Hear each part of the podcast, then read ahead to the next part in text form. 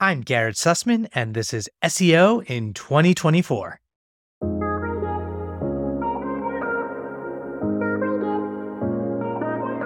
Garrett, what's your number one SEO tip for 2024?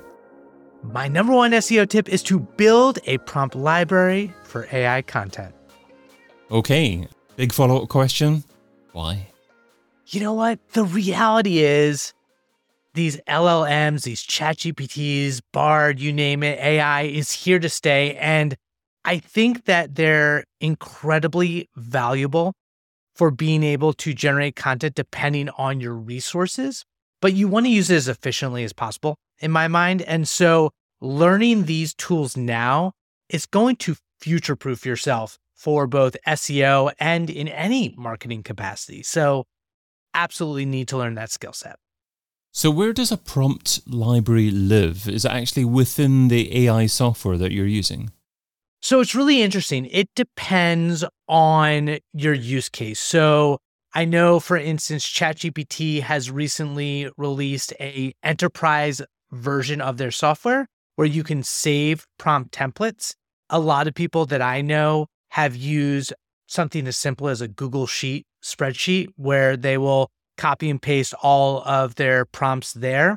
Or you can use tools like AIPRM, which is a prompt library software kind of holder. It allows you to build your prompt libraries and have that in an organized fashion, just so, I mean, the whole purpose of this is to be more efficient, right? So to make efficiencies within the efficiencies. So, are there any particular prompts that you'd like to recommend from your own library? I mean, which which prompts do you think every SEO absolutely has to know? Oh man, it there are so many as I played more and more with this technology and it depends on your use case, right? So whether it's just ideation, if you're already building out your topic clusters and I'm not saying use AI to identify keywords and search volume because it can't do that, right? You have to understand limitations of these tools, but to come up with ideas, prompts around idea building for actually writing content. Now, always you need to make sure that you're checking your content, that it's factually correct and it's accurate. But to get that first draft out on the paper, paragraph by paragraph, section by section, these prompts can be incredibly efficient that way.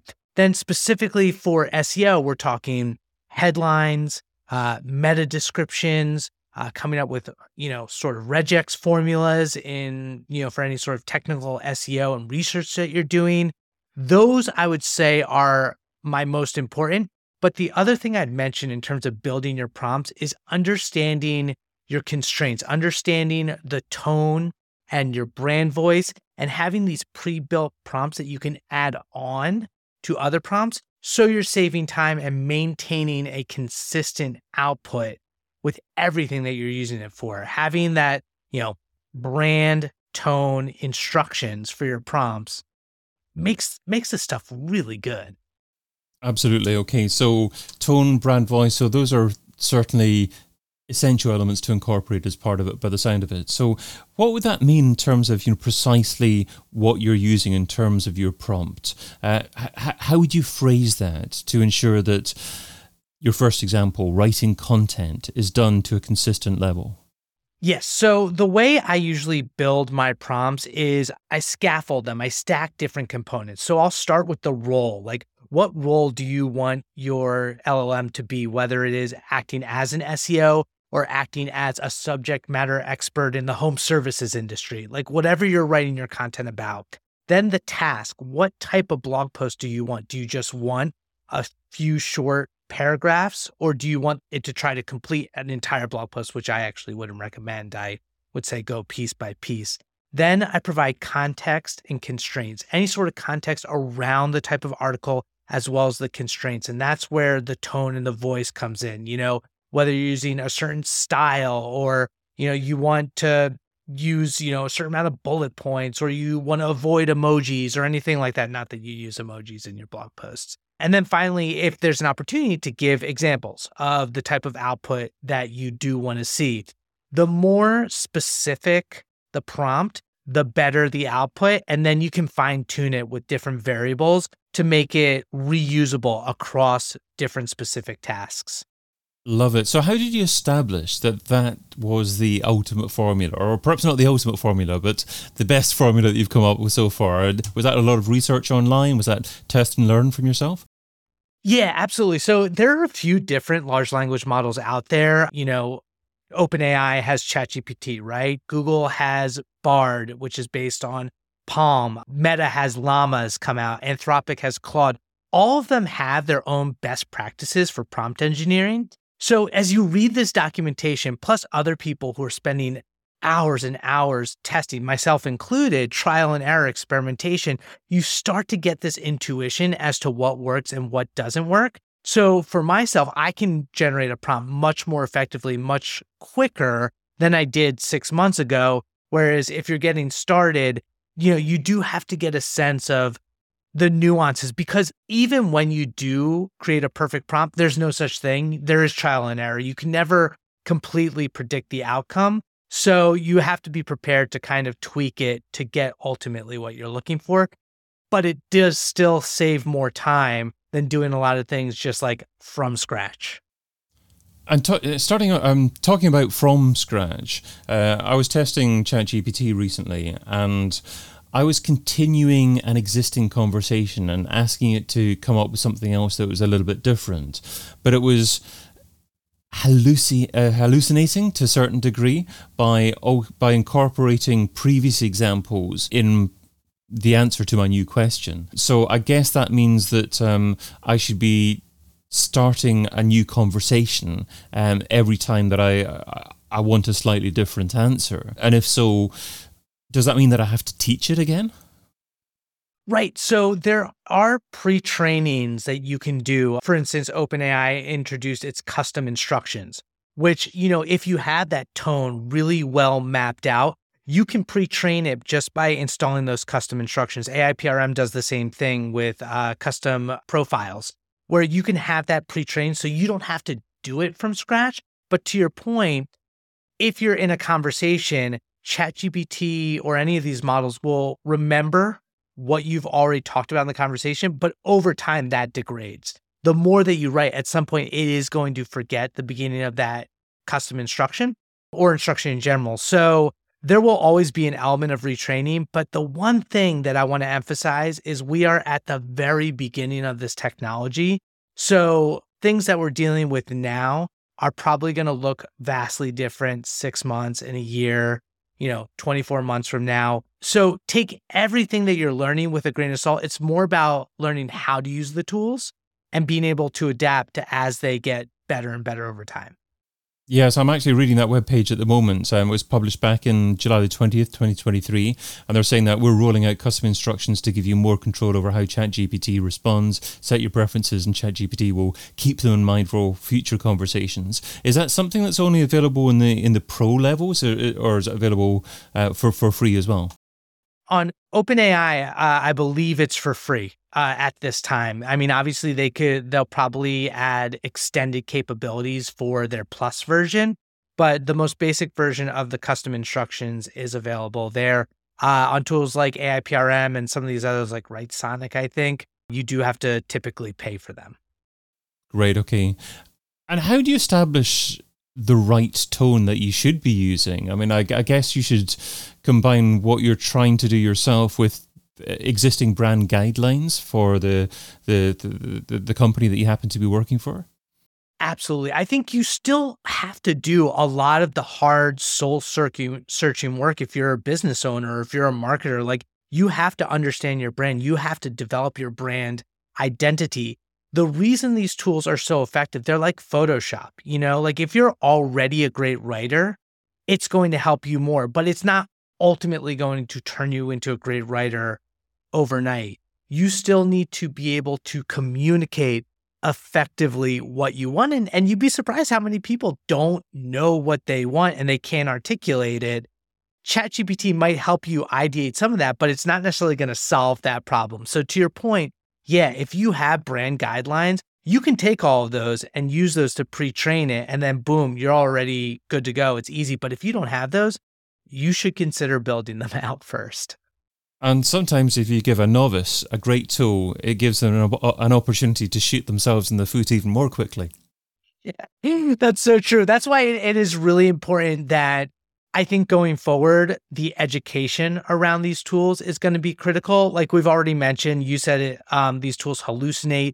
They make up facts very confidently. So if you're not a subject matter expert on whatever content you're producing, you still have to assume that it's not always going to be absolutely correct. You have to double check or get a subject matter expert to review to make sure the output is accurate. So, how does Google feel and deal with AI content at the moment? Oh, man. So, you know, they are, they publicly have encouraged it in the sense that you're not going to get penalized strictly for using AI content. They're kind of skirting the issue by saying that as long as content is helpful, then, you know, you can potentially rank that you potentially, you know, will help users and therefore that's the type of content, you know, Google wants. So Google is kind of a like is not saying yes or no to AI content. They're just saying it's how you use the tools, and they're going to try to avoid letting spam, unhelpful, factually inaccurate content rank the highest. But you know, Google Google's under the gun anyway when it comes to the performance of search results in general. They've done a lot of work over the last few years, and specifically one thing to pay attention to that's adjacent to all this AI technology is the search generative experience which is Google's version of basically integrating AI into search results, which I'm sure a lot of people in this book have their thoughts on and will share how that will impact SEO going forward, which is a whole other can of worms. So, once you've established your ideal prompts library, then AI is going to be producing content that's as good as possible for you, but obviously it's not going to be necessarily as informative and as correct as some human content can be. So, in your opinion, where do humans come in? What part in the process should humans be keeping for themselves? Uh, are you talking about maybe early research stages or the latter, latter part of checking everything and augmenting content or, or something else? there are two major components that I think that humans are going to always be valuable in the content creation process. One is editing.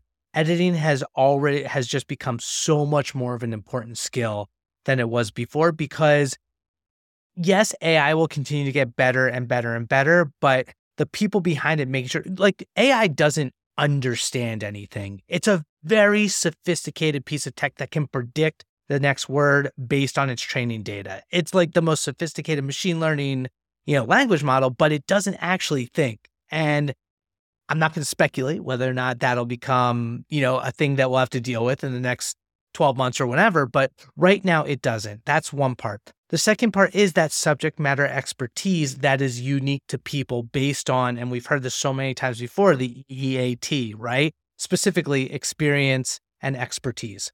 So, you know, being able to infuse any of your content with real experience from real experts who have, you know, AI doesn't know how to actually fix a kitchen sink if you're a plumber.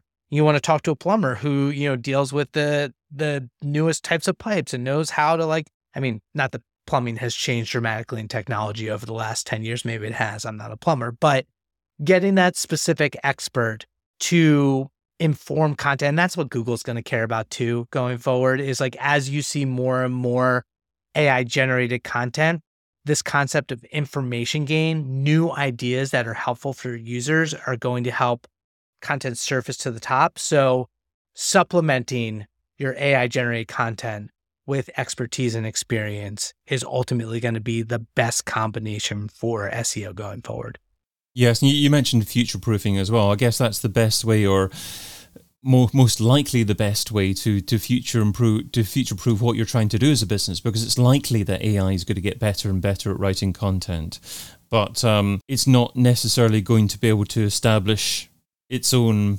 personas or individuals with presences online on social media that it can refer to at the same time as well. So at the moment, that's the the advantage that humans hold.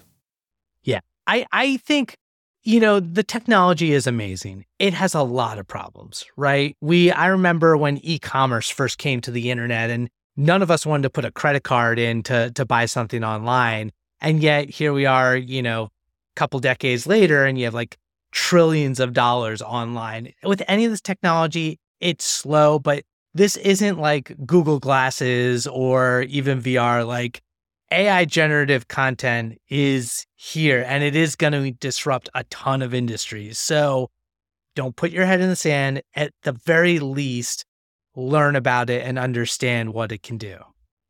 If an SEO is struggling for time, what should they stop doing right now so they can spend more time doing what you suggest in 2024? Listening to people like me. No, I, I do think you shouldn't get too sucked into trends um, that are being parroted on social media. I think it's very easy to chase a new trend, but SEO still is all about fundamentals, right? It's all about being helpful. It's all about internal linking. It's all about making sure that your content is easily consumable, discoverable. And so ultimately, my one tip is don't spend too much time getting caught up in what people are saying about SEO and just learn for yourself. Every situation is unique. That's why it's always, it depends, right? Great advice. Garrett Sussman is Demand Generation Manager at iPullRank, and you can find him over at ipullrank.com. Garrett, thanks so much for being part of SEO in 2024. I've been your host, David Bain.